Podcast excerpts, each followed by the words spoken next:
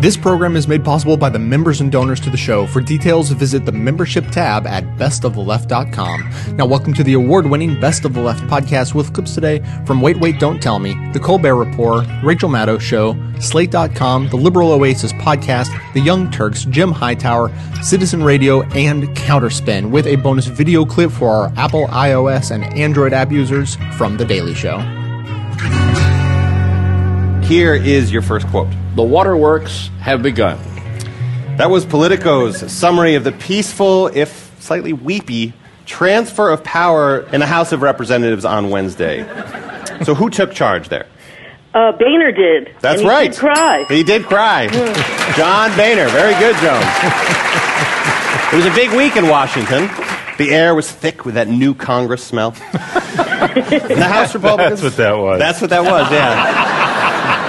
The House Republicans are in charge now, and they're just chomping at the bit to do everything. Or really more to like undo everything. First on their agenda, of course, is uh, repealing the health care reform. And they've also threatened that they might undo financial reform, too. But, you know, we think, you know, why would you stop there? They could make Obama take up smoking again. You know, fatten up all the kids in America. Reunite Brad Pitt with Jennifer Aniston.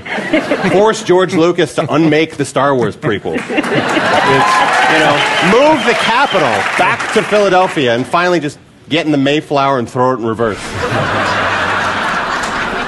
They also read the Constitution out loud on Thursday on the floor, and it was it was kind of nice. You know, it was like a nice symbolic gesture. And of course, they had to make some pretty big changes. They they didn't they didn't really get around to reading the part about slavery and the Three Fifths Compromise, and they they took out the part about prohibition. And Did they wa- read all the amendments they want to change? Yeah, well, that's what they did. They, The- they the- sort of like got going, and the they, new they, versions? They took the Second Amendment and made it the First Amendment, and also the Fourth Amendment and the Ninth Amendment and the Fifteenth Amendment. I, I would, I would have volunteered to read the Third Amendment, the single most hmm. overlooked amendment in the Constitution. No quartering soldiers in my house.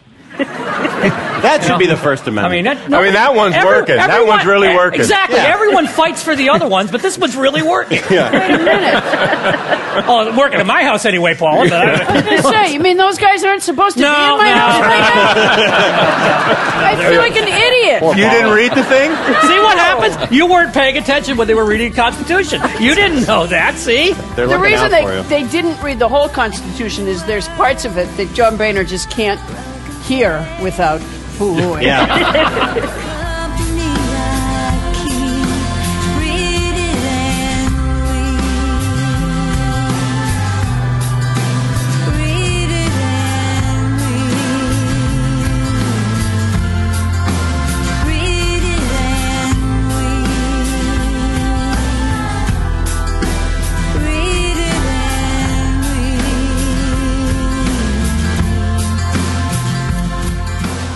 Speaking of catching a real whiff of something, the Republicans are back in power. The midterm election, yes, thank you, hero. The midterm election sweep has made me as giddy as a schoolboy who used relentless campaigns of fear to get elected to student council. And folks, the Republican leadership is ready to move this country forward. The new GOP majority is expected to hobble the president's legislative agenda and bleed his administration with subpoenas and investigations. We're going to see a series of these uh, these investigations. Eric Cantor of Virginia calls for more investigations into the administration, with, quote, one major oversight hearing each week. That worries Democrats who remember what happened the last time Republicans controlled the House during a Democratic presidency. Yes, forward to the 90s. Break out the Crystal Pepsi. Let's get jiggy with it.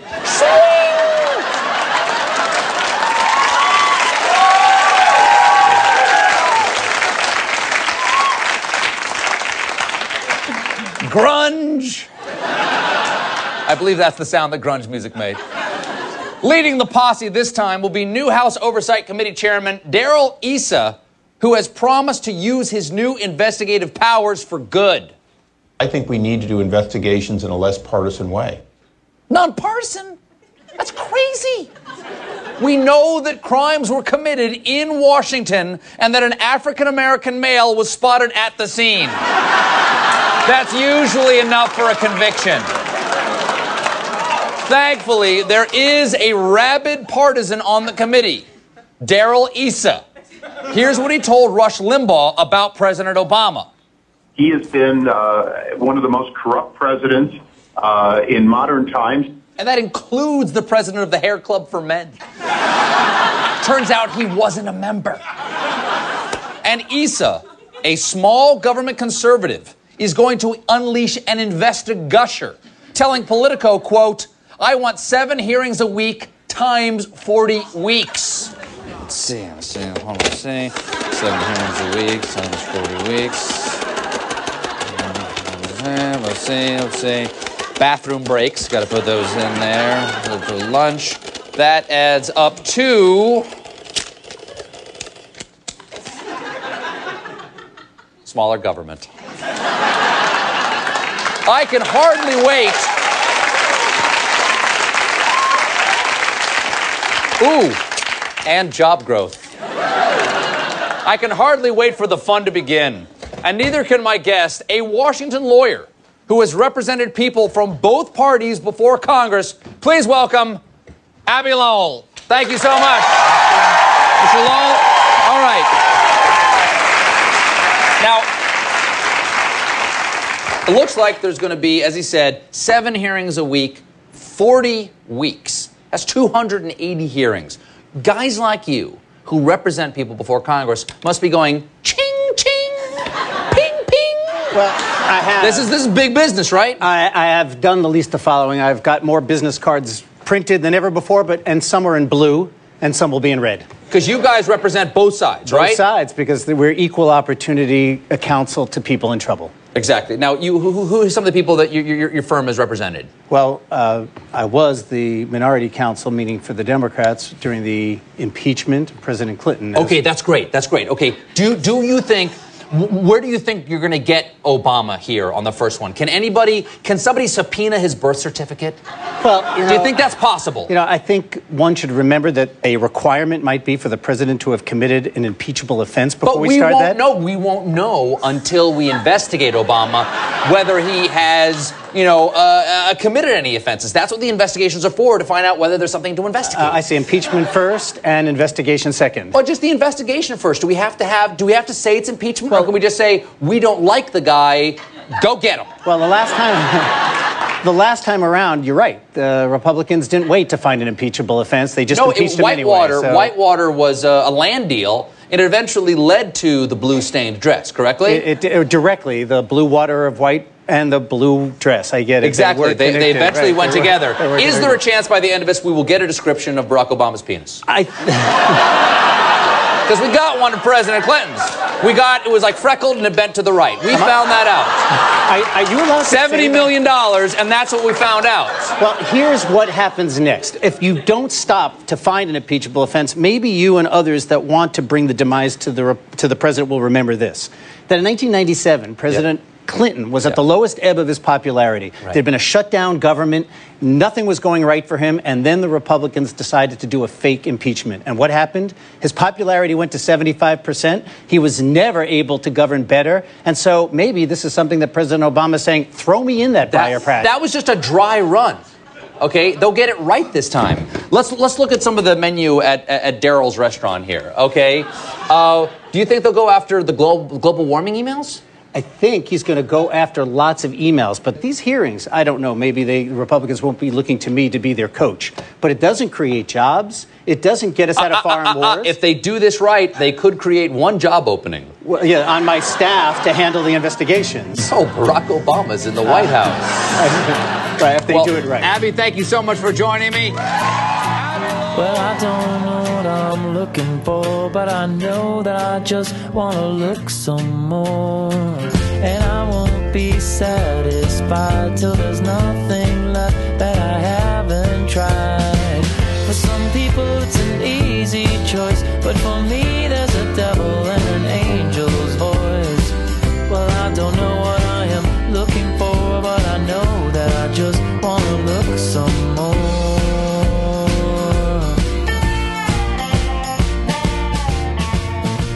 It is great to be back at work.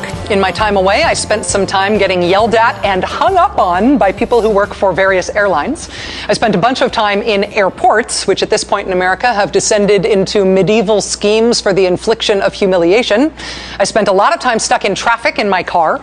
Uh, at one point in Northampton, Massachusetts, while I was sitting in Surface Street traffic uh, that was backed up, waiting to get onto a freeway that was also backed up, I watched a small concrete piece of the underpass that I was under fall off and hit the pavement.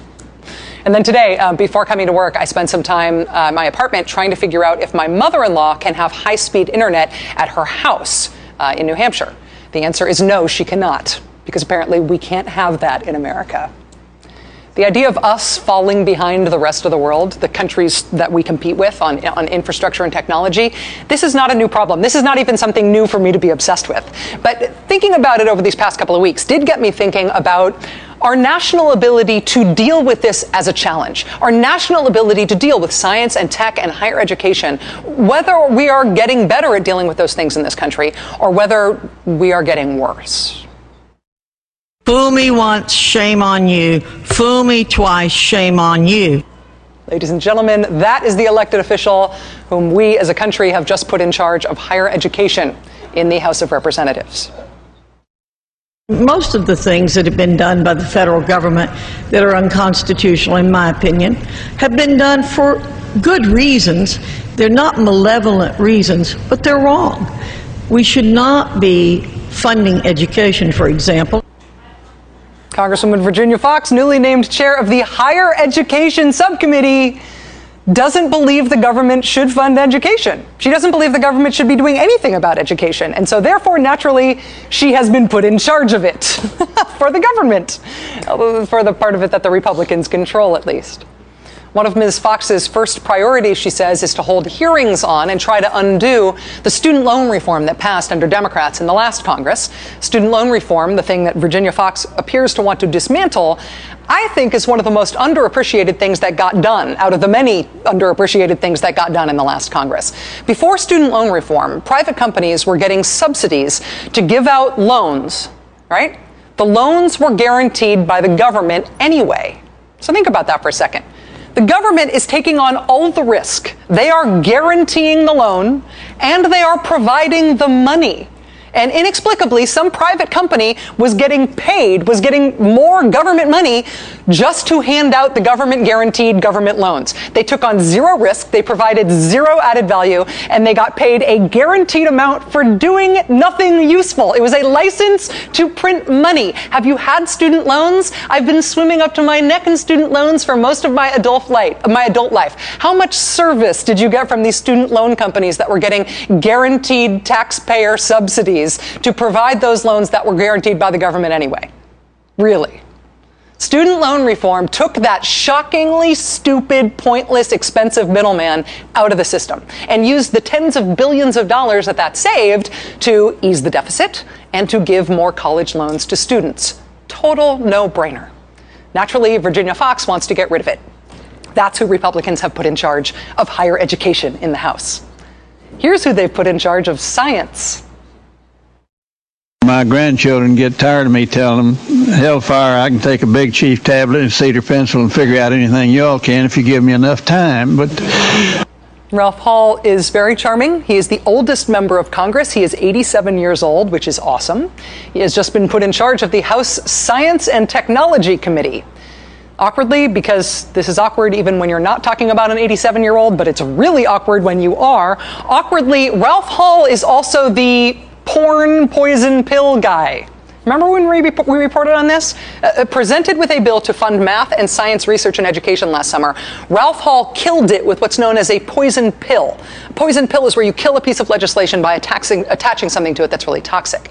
In the case of Ralph Hall and the math and science bill, it was a porn poison pill. Ralph Hall turned a vote for math and science research into a vote for government workers being paid to look at pornography on their work computers. 87 year old Ralph Hall, who killed science funding in the last Congress with a porn poison pill. Now, Republicans have made him their man in charge of science. Are we getting better as a country at dealing with our science and technology and education challenges? or are we getting worse at that?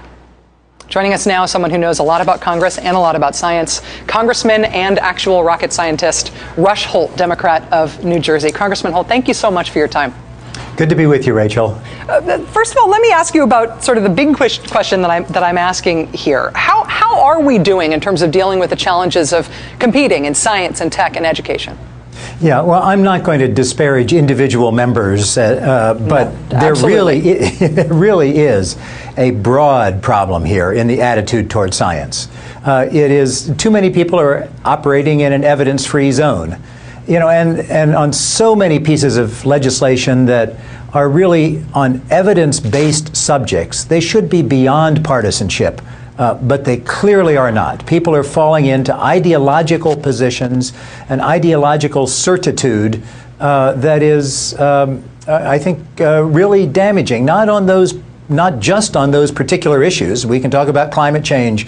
We can talk about the oil spill in the Gulf, where people were minimizing uh, uh, the, the, the, effect um, but in behavioral science and other things. You know, and, and, on climate change, I just wrote down some of the things that elected members of Congress, some of them very senior, said: fraud, scientific uh, data manipulated. Uh, lacking scientific evidence, a radical agenda with made up facts, malarkey, the greatest hoax ever perpetrated on the American people. Uh, this is this is a really a it's not a skepticism, it's a certitude uh, uh, that reflects an anti-science bias. Well, Congressman Hall, chair, would now be chairman of the Science and Technology Committee, he says that he is not a, a denier of, of well, climate change, but he is promising to hold hearings that he says will investigate the evidence for climate change. What, what do you expect from those, those well, hearings, and do you think it's a bad idea? You know, I, will just say among those quotes was one from Ralph Hall. Okay. Uh, so that's um, the you know, and and it really is a broader problem. I mean, if we're trying to make jobs, and everybody agrees that investment in research to make innovative jobs that last for the long term are you know is what we need. Um, we're not going to build that kind of uh, research based job, uh, uh, job economy, uh, disparaging science and ridiculing sci- scientists. Um, there is a, a, I think, a deep problem. And, you know, polls, whether it's Gallup or Pew, uh, they show that there's a real partisan difference. On climate change, 70% of people, according to Gallup or according to Pew, uh, who are either agreeing with Tea Party folks or are uh, uh, self identified Republicans doubt that climate change is occurring. Um, so it's, it's a real problem. What does it mean in practical terms to have the political changes we're having on these issues right now in Washington? What, what happens practically because Ralph Hall is in charge of the Science well, Committee yeah, or because mean, Virginia Foxx is, is, is in right. education? What's the, yeah. what's the impact? Yeah, well, practically, uh, they're in charge now. You know, it's uh, you can kind of live with people who are living in uh, an evidence-free zone uh, if they're in the minority. But in the House of Representatives, uh, the majority rules. And uh, there are a lot of uh, a lot of people now who are going to be determining legislation, whether it's trying to repeal, uh, you know, roll back things that we've done before, uh, whether it has to do with cleanup in the Gulf uh, or uh, or investment in research. Um, the, the, not only will they be trying to roll back things, but who knows what sort of harebrained legislation they will be putting forward. Congressman Rush Holt, Democrat of New Jersey, who is absolutely not responsible for anything that I said before I went to him in this discussion and who is much more civil than I am at all times. Congressman, thank you very much for your time tonight. Good to be with you, Rachel, and Thanks. I can't imagine that the airlines people hung up on you. Oh, they so did. I wish I'd been recording it, but then I'd be in jail. thank you, sir. So let's presuppose for a moment that you actually enjoy this show. Now, if that's true, please consider supporting it with a $5 monthly membership. I actually quit my job as a climate activist to pursue this show full time because this is where I felt like my talents could best be put to use and I could have the biggest impact on the world.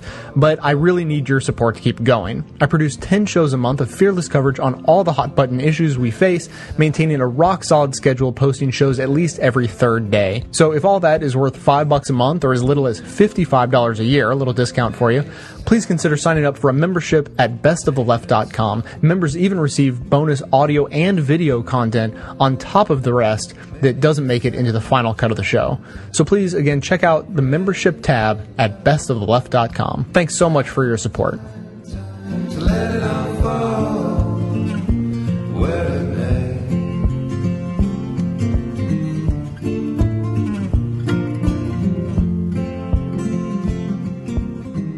Today's story is called Read It and Weep How the Tea Party's Fetish for the Constitution as Written May Get It in Trouble, and it's written by Dahlia Lithwick.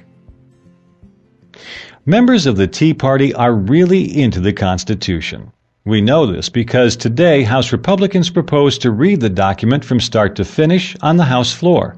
And they also propose to pass a rule requiring that every piece of new legislation identify the source of its constitutional authority. Even Roger Pilon of the Cato Institute, its popular pocket version of the Constitution is only 495, agrees that these are largely symbolic measures, noting in the Wall Street Journal that as a legal matter, at least since Marbury versus Madison in 1803, the Supreme Court has had the last word on what the Constitution authorizes Congress to do. Nobody has suggested that legislators don't have an independent duty to uphold the Constitution as they understand it. But that doesn't change the fact that the courts, not Tea Party Republicans, even those with the benefit of extra credit classes from Justice Antonin Scalia, get to make the final call. This newfound attention to the relationship between Congress and the Constitution is thrilling and long overdue.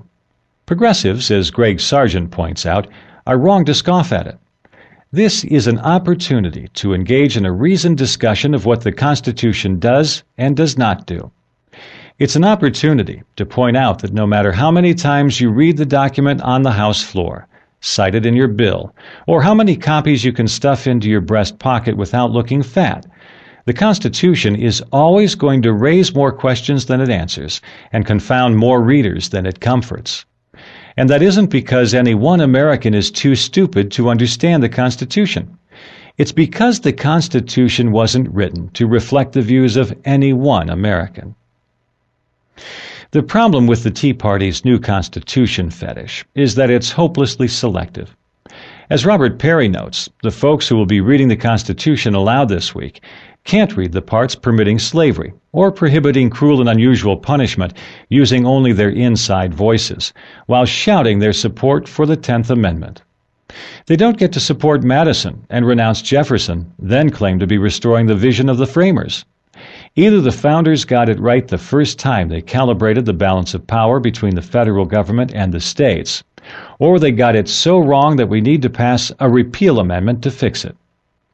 And unless Tea Party Republicans are willing to stand proud and announce that they adore and revere the whole Constitution as written, except for the First, Fourteenth, Sixteenth, and Seventeenth Amendments, which totally blow, they should admit right now that they're in the same conundrum as everyone else. This document no more commands the specific policies they espouse than it commands the specific policies their opponents support. This should all have been good news the fact that the Constitution is sufficiently open ended to infuriate all Americans almost equally is part of its enduring genius. The framers were no more interested in binding future Americans to a set of divinely inspired commandments than any of us would wish to be bound by them. As Justice Stephen Breyer explains in his recent book, Making Our Democracy Work A Judge's View, Americans cannot be controlled by the dead hands of one moment frozen in time. The Constitution created a framework, not a Ouija board, precisely because the framers understood that prospect of a nation ruled for centuries by dead prophets would be the very opposite of freedom. The wonderful Garrett Epps writes that if Tea Party Republicans really listen to the Constitution, they will quickly realize that the document they are hearing is nationalistic, not state oriented, concerned with giving Congress power, not taking it away forward looking, not nostalgic for the past, aimed at creating a new government that can solve new problems, not freezing in place an old one that must fold its hands while the nation declines. So long as there are fair minded judges on the bench, the Constitution will be read for what it actually says and not what any one results oriented group or faction wants it to be. In a thoughtful essay on Salon, Michael Lind contrasts the semi religious reverence with which the founders or framers or fathers of the Constitution are regarded with the endless and casual amendments to the constitutions of the 50 states. He wonders why we fetishize the perfection of the federal constitution and embrace the idea of workable, mutable state constitutions. That question raises another problem with the states' rights obsession of some of the current Tea Party Republicans. Some of the constitutional rhetoric, whether it's talk of two thirds of the states being allowed to nullify laws or threats to repeal the 17th Amendment, which allows for the direct election of senators, seems to confuse increased state power with greater individual freedom. Taking legislative authority away from the federal government doesn't necessarily mean freer individuals. It might just mean granting vastly more authority to the states, which already have far broader police powers than most of us would care to admit. Most of the regulation in our lives comes from state regulations over health, education, safety, and welfare, explains Lawrence Friedman, a professor at New England Law in Boston. We have this idea that if the Congress can't do it, no one can do it. But it's not clear that the states wouldn't do it and do a worse job. State governments are as likely to be corrupt, bankrupt, and beholden to special interests as the federal government. The only difference may be that state constitutions don't prohibit state legislatures from making you do things you'd rather not do. Professor Robert Williams of Rutgers University School of Law in Camden notes that states have what's called plenary authority over much of what isn't spelled out elsewhere, which explains why Massachusetts can force you to purchase health insurance and why some states have much more stringent environmental regulations than the federal rules would require. As a political matter, this might not be worrisome if you live in, say, Idaho, where overregulation is not a concern. But as a constitutional matter, that's an enormous amount of potential authority the Tea Party is willing to shift to the states. Real libertarians would acknowledge that dysfunctional state legislatures pose as great a threat to individual liberty as a dysfunctional Congress but this point is frequently elided in discussions about the urgent need to restore states' rights in order to make us all more free. Partly that's because the goal here is to thwart the federal government, period. And partly there is some confidence that if red states ultimately get redder, everyone is going to be freer. Try telling that to a woman seeking reproductive freedom in Virginia. To be sure, the question of federal state authority to regulate is a complicated one. But shifting vast regulatory power from Congress to the states isn't necessarily the shortest path to individual liberty. Reasonable people can differ about constitutional values and systems. There's probably no better evidence for that than the Constitution itself. But it doesn't get less nuanced or complicated just because you've read it aloud. It merely gets harder to hear the other side. So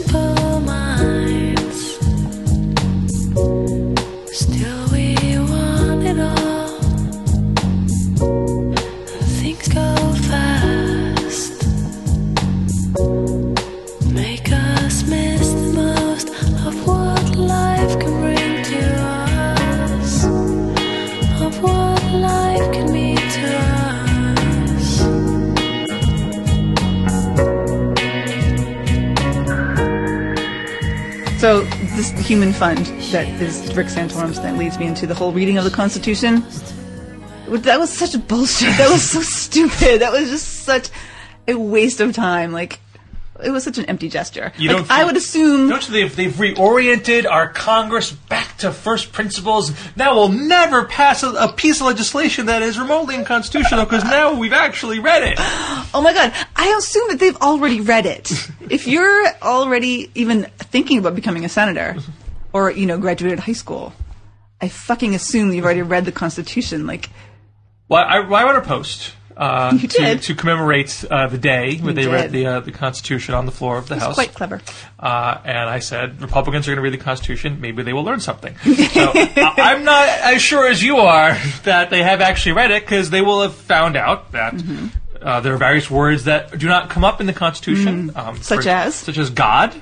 The founders did not seem important to mention God in the Constitution. I believe Constitution. this country was founded on God, Bill. Um, the founders seem to disagree. Uh, and Damn you, George Washington. They didn't mention marriage. They did not What? say marriage was Hmm. sacred in the Constitution. Are you sure? They did not say who gets to be married and who doesn't in the Constitution. Hmm. It's funny. That is Yeah. funny. That is funny. Uh, corporation. They didn't mention corporations in the no, no, that can't be true. That's obviously in there. There's a lot of talk about uh, individuals and citizens Individual and we rights, the huh? people. Uh-huh, uh-huh. people talk. Huh. A lot of Constitution talk. Weird. Yeah. Weird. Funny.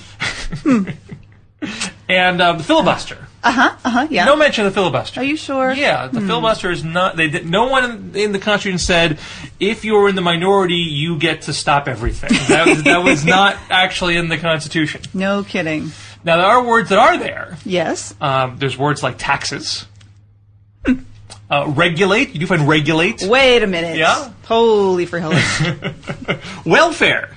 Welfare. In fact, there is a clause in the in the Constitution mm-hmm. that has taxes and welfare in the same sentence. Huh. Where the Congress can collect the taxes Really? to then provide for the general welfare. So they can take money. They can take money and then give it. Give it in other places. Huh. It's like they can spread. That's gonna spread the wealth They around. can spread the wealth around according to this Constitution. Constitution sounds a lot like communism, don't you think? All of a sudden. Anyway. Anyway. So Ugh. maybe they figure that stuff out. Uh, Do you think? Maybe it happened a couple days ago. Do you think it's trickled down yet? It's filtered through? It's Fucking stupid.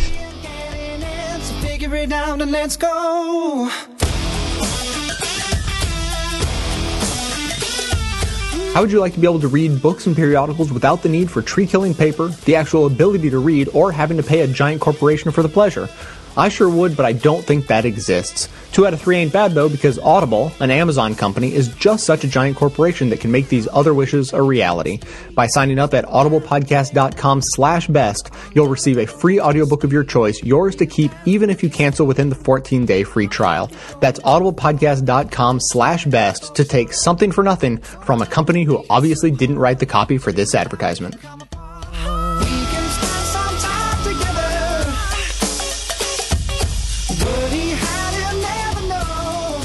Republicans have taken over. Ladies and gentlemen, they got us. They've taken over the House. Today was the first day. Nancy Pelosi handed over the gavel uh, to John Boehner. Uh, John Boehner promised a new America and a new House, and there are going to be new rules. Let me give you his speech first, and then I will give you awesome reality of what actually happened on the first day. And to my colleagues in the majority, my message is this. We will honor our pledge to America, built on a process of listening to the American people. We will stand firm uh, on our constitutional principles that built our party and built a great nation. We will do these things, however, in a manner that restores and respects the time-honored right of the minority to an honest debate, uh, a fair and open process. And to my friends in the minority, I offer a commitment. Openness. Once a tradition of this institution, but increasingly scarce in recent decades, will be the new standard. There were no open rules in the House in the last Congress. Uh, in this one, there will be many. And to my colleague. Yes, absolutely. There will be many. Oh, new openness. It's a first day. Uh, they go to repeal health care reform. Um, actually, first week, I should say they're going to do that uh, starting today and tomorrow. Uh, and will they have the openness that he was talking about? Hearings, amendments, etc. No, God. Instantly, the rule is violated. The very first thing they do. They say, uh, no, no, no. On this one, we're not all allowing any amendments. And on this one, hearings. What name? So, no, no, did we say we're going to do hearings? No, no, no hearings. John Boehner said, quote, it's not like we haven't litigated this for over a year. Come on. By the way, when the Democrats were in charge, remember what they said at the very end, the Republicans? Oh, come on, give us another year before we do health care reform. Let's start from scratch. You remember they said that 20 times over. Let- Let's start from ground zero. Let's start from the beginning. Just let's debate this for another year. They're in charge now. Oh, come on, we've been debating this too long. No amendments, no hearings. That's it. Guns blazing. double barreled, guns loaded, as Phil Davison would say. So they're coming. So that's rule number one instantly out the door. And then Paul Ryan talked about all right, look, if we're going to limit spending levels, we're going to talk to both sides, and, and that'll happen immediately. So uh, did that happen on the first? Nope, God. Rule number two out the window. They're not even going to talk to Democrats about how to do spending levels. They're in charge now. These guys are awesome in their hypocrisy. All right, rule number three. They said, I'll tell you what, though if we're going to pass any uh, new laws in the House, we got to make sure there's a balanced budget, okay? We are not going to bend on that. So we're going to repeal health care reform. Congressional Budget Office, nonpartisan, comes in and says, oh, okay, good, repeal health care reform. Uh, actually, health care reform saved $143 billion from the deficit, so you'll have to make that up. You'll have to put, figure out a way to get uh, an extra $143 billion. Like, what? Oh, yeah, we didn't anticipate that. Uh, never mind. Uh, we will repeal health care reform and not pay for it. That's awesome. Rule number three on the first day. Rules, principles, God, you just heard that speech right after that speech. He was like, oh, principles, what name so? All that thing I talked about openness. What are you, joking? I'm a Republican. Oh, God. And it's gone, going, gone, everything gone, give a damn. Gone be the birds when they don't wanna sing. Gone people You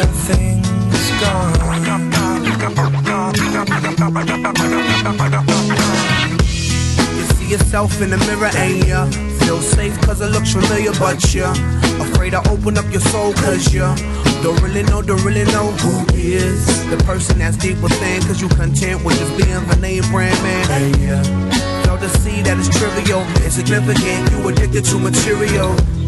I seen before, you the type thinks souls is sold in the store. In response to Tea Party agitation, the new Republican leaders in the House have been strutting around as reformers, coming across as suit and tie versions of that guy on the TV show, Dirty Jobs. We're going to clean up the place, they exclaim, starting with that big legislative stain called earmarks. No more secret diversions of taxpayers' money into lawmakers' pet pork barrel projects, decreed the new House Speaker, John Boehner. Posing as a reborn Mr. Clean, Boehner fairly sparkled at a press conference to announce that he was banning earmarks. So that's that. Mission accomplished, right? Uh, no. What the GOP has done is simply sweep earmarks under the rug. Take Senator Mark Steven Kirk, for example. The Illinois Republican was a scathing critic of earmarks last year, even as he used his position on the Appropriations Committee to force the Education Department to funnel more than a million bucks of stimulus money into an Illinois school district. Sounds like an earmark, doesn't it? But technically it wasn't. Rather than directing the money to Illinois by way of the appropriations bill, he did it by way of a letter to the department. This is known to insiders like Kirk as letter marking. There's also phone marking, where the dirty deed is done by a phone call from a legislator to an agency head. Another slick move called account marking happens when a member pads the budget of a particular agency, then demands that the extra funds be spent on the member's special project.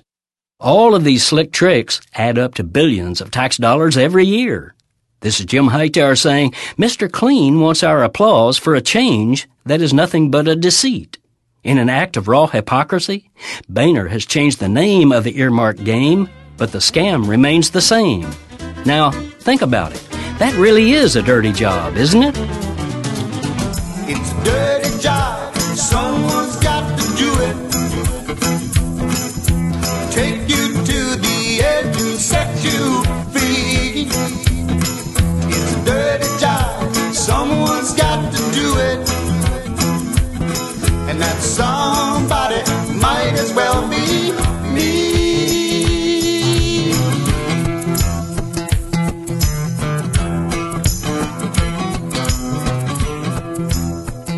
Well, I, I have a quick thing about John Boehner that I just wanted to remind everyone of. Sure. It's a little video. Uh, I would just like to remind everyone that John Boehner is the man who was busted for handing out campaign donations from the tobacco industry when they were voting on a piece of legislation that would have hurt the tobacco industry. Wait, what? He, John Boehner, this was a, a very famous story, but not reported on enough, I don't think, especially now. Um, he handed out checks on the House floor uh, when they were voting against, I think, uh, at least partially ending the subsidi- subsidization of the tobacco industry. Right. He was handing out donations from the tobacco industry to his colleagues and basically bribing them. So he was just walking around with fucking bags with, of tobacco checks, money. yeah, with act. It was the most blatant. I mean, this stuff goes on all the time, but he was the most blatant offender. But again, behind closed doors, you right. would think. I mean, both are bad, but just he was so brazen that other politicians ratted him out and said that this was egregious behavior, and he ultimately apologized for it. Although. Uh, it's not technically illegal. There's no law written anywhere that you can't do that. It's just obviously considered bribery. The law of Yeah. decency. Right. So while he his defense was there's no specific law that says John Boehner can't go onto the House floor and hand out checks from the tobacco industry. that is true. That law does not exist. But there's, you know, anti bribery laws and stuff like that. So there's a chance that John Boehner, as the Speaker of the House, if he says, you know, gentlemen, your time is up, uh, and they say, I will not yield the floor, that he might say, have you met my friend George Washington? and try to hand him money. Well, it's funny that you use that language because the tobacco lobbyists are constantly uh, milling around the House whenever there's a vote like this. and they're not allowed to approach politicians anymore and say, uh, we're going to give you a campaign donation if you vote a certain way on this bill. So what they say now, and it's really creepy, I'll suck your dick. it's something similar to that. They go, uh, are you our friend on this? What? And if you say yes, then they go, okay, and that means you're going to get tobacco money. And if you say no, you're not a friend of tobacco. Can I point something out? This is how you talk on the phone when you're buying pot. Well, they're they're like the mob. They're like this is criminal. Yeah, it's Like, absolutely critical. You criminal. call someone and you say you don't say I want to buy weed. Mm. You say like I'll take a medium sh- shirt. I don't know. I, have, I don't buy drugs. Right. But you talk in code. Right. And the only difference is they're doing it in suits. And if I have to say this, if the laws, if John Boehner's right and the laws don't exist that prevent this kind of behavior, then the laws are corrupt because if laws don't ultimately lead to, to justice and to a non-corrupt society, then you have to change the laws. Right. Yeah. So he's the new Speaker of the House. Yeah. So enjoy everybody. And the two things that lots of progressives like to make fun of is that he cries a lot and he's orange. Both of which I could care less about. Could care less about. However, when he pointed when he was being sworn in yesterday and he pointed to his wife and his wife was also orange, I almost lost my mind. Jamie was freaking out. I be- and, he I was making fun of people on Twitter before. I'm like, stop making fun of how he looks. The funniest part was that you couldn't understand why no one else was freaking out. You were like, "Look at her, she's orange, like, if you, him." If you pan They match. the audience and you're like, "Who's the wife?" You'd be like, "Oh, I'm not gonna figure." Oh my god! There because she is. They clearly go to the same tanning salon that I would like to point out should be shut down for whatever the tanning salon equivalent of malpractice Right. is. My Uh, favorite part of the whole swearing in was when he used the gigantic gavel. Someone on Twitter tried to tell me that's the same one Nancy Pelosi. It's not. He actually, it was specially made for him by a constituent. because it's bigger than Nancy. and Nancy turned to him and said, "Well, not my gavel, but." And then he jumped in and said, "It was made for me, but."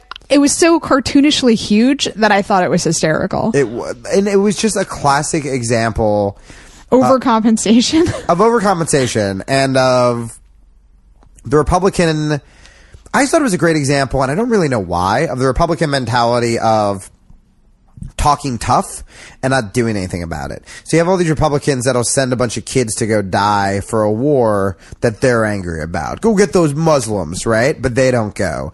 And it was just example of just like posture, like just these like Posturing, little yeah. boys who who just want their fucking toys. Like I have a big gavel. That makes me look tough. Like give me a big gun. Give me like it was just that kind of childish fucking Machismo. yeah. Yeah. Now, I gotta say, if the crying is real, and Allison doesn't think it is, I no wait. I think it's real sometimes, but I think he also knows how, how to exploit it to sure. his benefit. But if the crying's real, That's fucking the only thing I like about the guy. Somebody else said that today. That was a, a tweet that I saw. Yeah, that someone was like, "Oh, you know who said it? Chris Hayes." He Yeah, said good that for him. that's his only redeeming quality. I think. And and I, I- don't like the fact that, and, and a lot of our friends are guilty of this too. And I've been really kind of proud of myself, where even since the beginning, I never made fun of him about that. It just is another. I mean, watching liberals on Twitter just go after him and make all these fucking cry puns and it's stuff like, like, a step away from a gay joke. Like a step away. Well, it's the same Republican mentality where they try to deem anything that's like feminine, that's known as feminine. Right. You know, uh, and crying's not feminine in an act itself, but it's been feminized by our society. by Republicans So to society. see liberals jump all over him, they're bullies. I'm sorry, they're bullies. And, really and there's cry- so much to criticize about him, and that's what you're focusing on. It's ridiculous. Uh, yeah, know? absolutely. Where it's just like I think it's. Can you gre- I think it's great when someone, when, when a guy or when anyone can be emotional uh, in public. I think it's a brave kind of act. Now, personally, I think John Boehner's an alcoholic, and that's why he's crying. I know he does cry a lot, but you know, it, I just imagine that it was a progressive who had the same Oh, tendencies. we would be like, how brave. Right, exactly. Like, there's nothing wrong with a dude who's sensitive. He always cries when he's talking about his kids or his family. Like, obviously, he loves them and he gets very emotional. He always gets emotional when he's talking about growing up in the Midwest and his constituents. So, like, he's technically getting emotional over the correct things. Now, maybe it's a side effect from the tanning booth. I don't know. They've swollen his tear ducts. Yeah. It's not, yeah, he's just oozing cancer. Yeah. So if you're going to make fun of John Boehner, make fun of him for handing out checks from the tobacco industry, not for being a sensitive dude.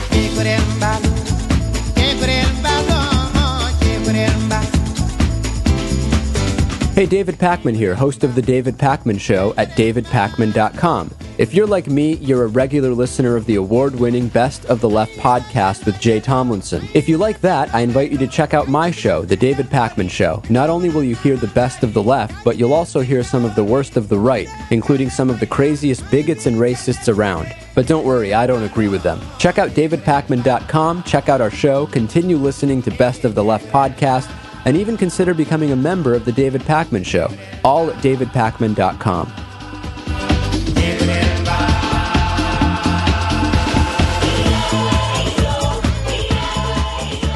Pretending that inflammatory rhetoric comes in roughly equal measures from both sides is bad enough.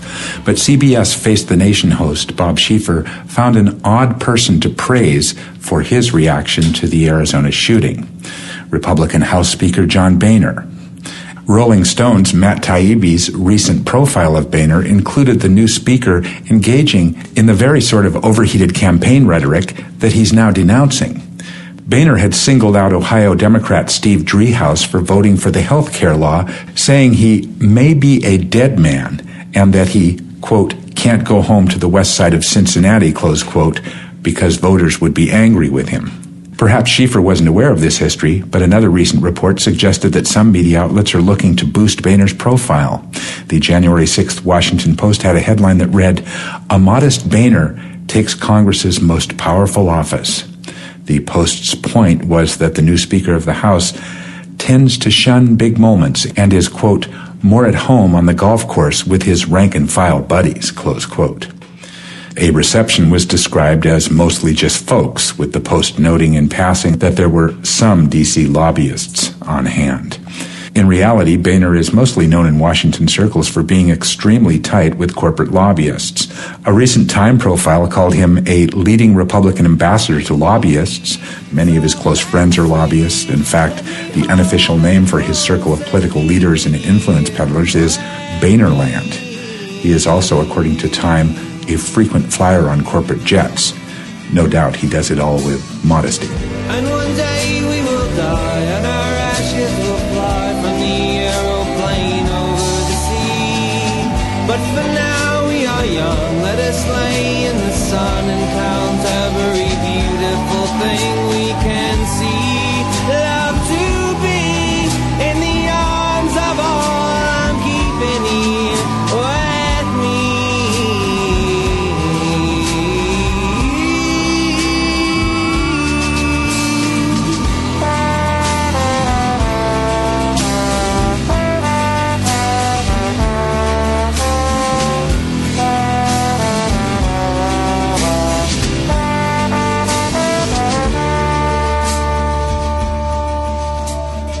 Happy Friday. Here was the big front page screaming headline at Politico.com for most of the day today. Check this out. GOP finds governing isn't easy. Over at the website Talking Points Memo, they summed it up a little more succinctly when they said, First day with the new gavel?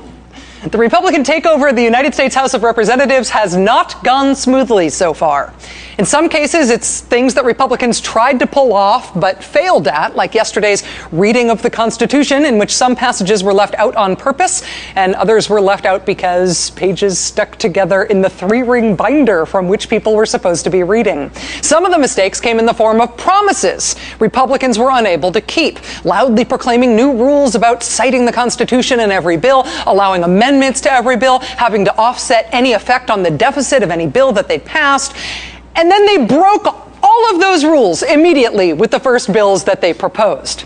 Some of their mistakes this week were just frankly inexplicable. Two Republican members of Congress who thought they could be sworn in at a television that was showing the swearing in instead of them actually showing up for the swearing in. It has been a rich and highly rated comedy of errors this week as the Republicans have taken over the House.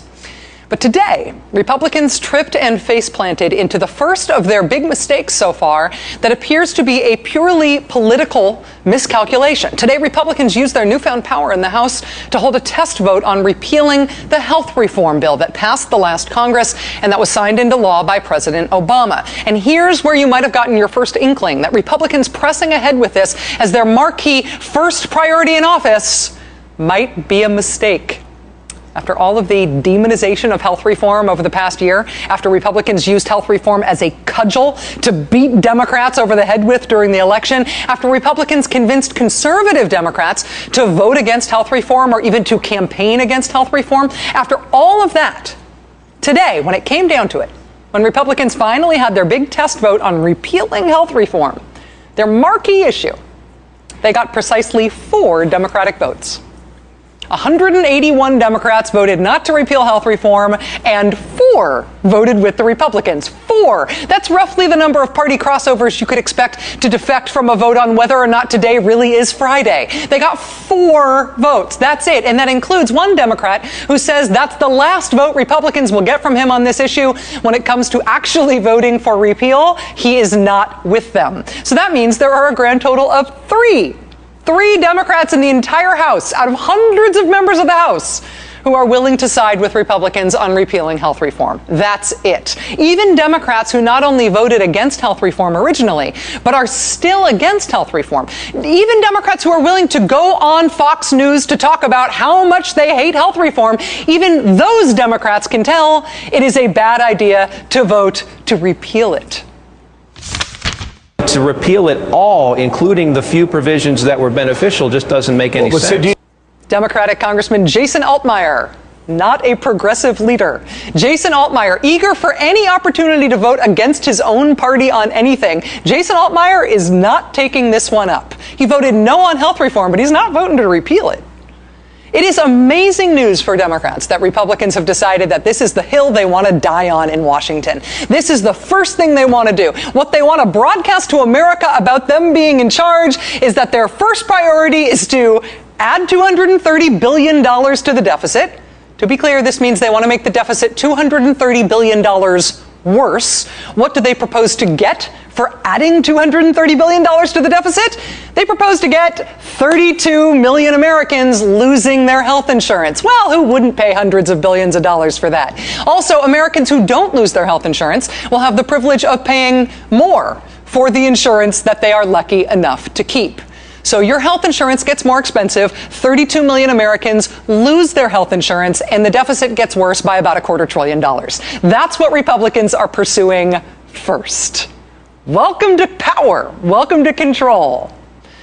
You know, thanks to the Jason Altmires of the world, thanks to the, the reflexive timidity of conservative Democrats on issues like this, even when health reform passed last year, Democrats were never really able to create any political capital from passing health reform. They were too busy fighting amongst themselves about what the bill should have had in it and whether or not it was a good idea to do it in the first place and what Republicans might say about it passing, as if Republicans would have anything nice to say if it didn't pass. How did we get from that circular firing squad, Democrats a- a- attacking each other, Democrats running from their own accomplishments, fractured Democrats on the issue of health reform? Uh, How did we get from that to all but three Democrats voting to defend it? The Jason Altmires are uh, Jason of the world uh, standing unified with the Nancy Pelosi's of the world to defend health reform. Democrats have finally achieved unity. They have finally decided health reform was something worth fighting for. Thank you, John Boehner. All it took was Republicans making it their first priority to take an impotent swipe at taking it away. You campaigned effectively. You beat us good. You ran on the agenda of defeating uh, health care and repealing it. Now you're doing it. Own it. Admit what it is you are doing. This is not a campaign we're playing with fire. We're taking away health care benefits to make a real difference to our families. There's no commitment to the American people here. The only commitment is to the insurance companies. They're the only ones that are going to gain from repeal of this very important legislation. The Republicans are going to allow the return of the worst abuses of the health insurance industry pre existing condition exclusions, taking away your policy when you get sick, lifetime and annual caps, throwing your kids off your policies. The Republican repeal of this bill would enable all those things for their very, very generous benefactors in the insurance industry. I haven't had a single constituent, and I know you haven't, beg you to bring back these abuses. Is that what you're doing? Is that what they want? Not only would House Republicans repealing this bill add $230 billion to the deficit, not only would it take away health insurance from 32 million Americans, not only would it have everybody with health insurance pay more, repeal would also allow insurance companies to drop you when you get sick and when you need the coverage the most. Repeal would allow insurance companies to deny you coverage because of a pre existing condition. Repeal would have insurance companies be allowed to impose annual limits on the amount of care you can get. Maybe you hate the whole idea of the dreaded Obamacare, but who hates the idea of these things? These things that are the constituent parts of health reform, no matter what dismissive nickname you want to give health reform. What political party, what politician would want to hang his political future on fighting for insurance companies' right to drop you once you get sick, even though you've been paying pr- your premiums all along? Insurance companies can't do that anymore because of health reform. So naturally, Republicans want to repeal it. The Republicans' first act, now that they control the House, is to do everything they can to make sure insurance companies are allowed to drop you when you get sick. Even conservative blue dog Democrats are not stupid enough to go along with this. Just because it's something that you plan to do in advance doesn't mean it's not a blunder. Republicans have made a blunder here. They have blundered into finally forcing Democrats to reap the political capital they should have reaped in the first place from passing health reform. Republicans have unified the Democrats on health reform. They have persuaded Democrats to preach to the country about how important the reforms are that they got passed. And they have invited on the floor of the legislature that they control a campaign ready, what are you doing to the American people defense of health reform as an achievement to be proud of and an achievement to defend. I hesitate to believe that Democrats could have achieved this alone. But with John Boehner in charge, anything is possible.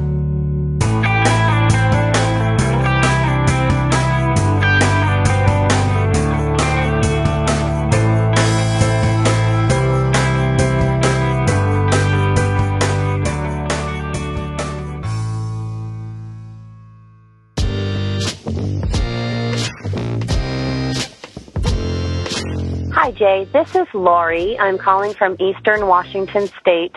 I'm listening to your uh, Dark Side of the Criminal Justice episode right now, uh, more specifically the, the segments on tasing.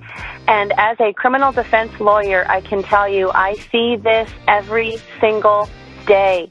Police officers are crazy about these tasers. They do think they're toys. They think that they are uh, instruments to be used as compliance techniques as opposed to less than lethal force objects. So I would encourage everyone who is listening to please, please, please contact not only your legislators and representatives, but your police chiefs and your police captains in your uh, local neighborhoods and in your cities and tell them what you think about the ways in which these tasers are being deployed. They are dangerous and they are making um, for some pretty poor police work, and it makes it difficult for all of us to do our jobs properly. So thank you so much for everything that you do. Your show is fantastic. I am signing up for a year membership today, um, and I, I, can't wait to hear uh, what you bring on next. Thank you so much.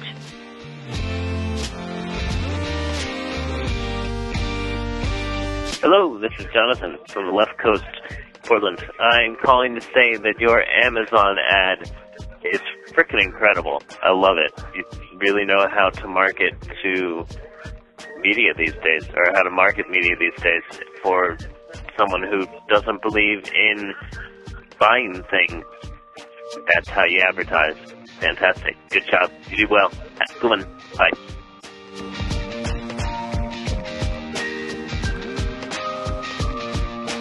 Hey, Jay. Uh, this is the doctor. I wrote into Citizen Radio not long ago using that moniker, so uh, I'm going to use it for you guys as well. Um, just calling in real quick about your uh, comment about uh, Keith Olbermann's use of algae as an example of alternative spending that uh, went uh, before uh, the gentleman from Arizona got his uh, organ transplant. Um, just wanted to say when uh, when I was listening to the piece, it didn't come across to me like uh, Olbermann was dismissing it as frivolous spending, um, so much as he was just saying uh, that money would have been better spent uh, saving a human life before putting it towards something uh, that is no doubt a good cause. But uh, in, in my opinion, uh, human human life uh, always takes precedent over even things as important as uh, alternative fuel sources. Um, that that's what I got out of it. Um, so I just wanted to call in and uh, maybe maybe put a different spin on what you saw, and uh, uh, maybe that's what Keith Olbermann was intending. Maybe it wasn't. Uh, that's just how I what I took away from it. Thanks a lot. You do a great job. Bye.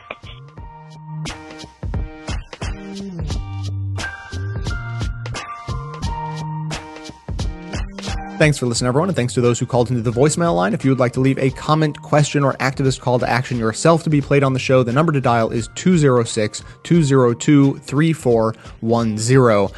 I'm going to finish the show today with an abridged reading of an article from The Onion, and uh, which I think adds nicely to, to today's episode. And then I'm going to get irritated about something. So, uh, first, this article from The Onion, of course, is a satirical newspaper. This was posted in uh, on November 14th, 2009. Title of the article is Area Man Passionate Defender of What He Imagines Constitution to Be. And the article reads Spurred by an administration he believes to be guilty of numerous transgressions, Self described American patriot Kyle Mortensen, 47, is a vehement defender of ideas he seems to think are enshrined in the U.S. Constitution and principles that brave men have fought and died for solely in his head. Our very way of life is under siege, said Mortensen, whose understanding of the Constitution derives not from a close reading of the document, but from talk show pundits, books by television personalities, and the limitless expanse of his own colorful imagination. It's time true Americans stand up and protect the values that make us who we are. Right there in the preamble, the authors make their priorities clear. Quote, one nation under God, said Mortensen, attributing to the Constitution a line from the Pledge of Allegiance, which itself did not include any reference to a deity until 1954. Well, there's a reason they put that right at the top. Mortensen said his admiration for the loose amalgamation of vague half notions he calls the Constitution has only grown over time. He believes that each detail he has pulled from thin air, from prohibitions on sodomy and flag burning, to mandatory crackdowns on immigrants, to the right of citizens not to have their hard earned income confiscated in the form of taxes, has contributed to making it the best framework for governance, quote, since the Ten Commandments. The freedoms our founding fathers spilled their blood for are vanishing before our eyes, Martinson said.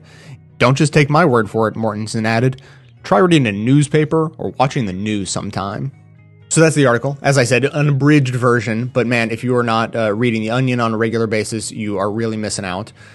Now, I also said I was going to get irritated today, which I'm going to do right now. I just wanted to lend my voice and opinion to something that really, really irritates me about people I agree with on all of the issues sometimes, um, but it's, it's about how we make our arguments. And so I wanted to lend my support to basically uh, you know, essentially everything that was said in the clip today from Citizen Radio. They basically went on uh, on a long discussion talking about why you should make fun of John Boehner and why you shouldn't. Right now, John Boehner is the leader of the Republicans in the House, so he is the chief whipping boy for any opposition who wants to speak out against the Republicans. He is kind of their their the biggest fish to go after at the moment. But uh, this argument really applies to any political figure at any time. And I just want to kind of vehemently express how much I think it is important to tear down figures like that for really solid and valid reasons. I think it makes you look like a better, smarter person who's going after the issues rather than picking on individuals for whatever sort of silly shortcomings they may have, uh, like being orange. Uh, if you listen to a quarter the amount of news that I do, uh, you know, especially progressive news, you know, liberal commentators, anything along those lines, there's a really good chance that you've heard more jokes about John Boehner's color than would be deemed healthy by any responsible physician. You know, I'm sick to death of hearing that joke, and I've never thought it was funny or worthwhile.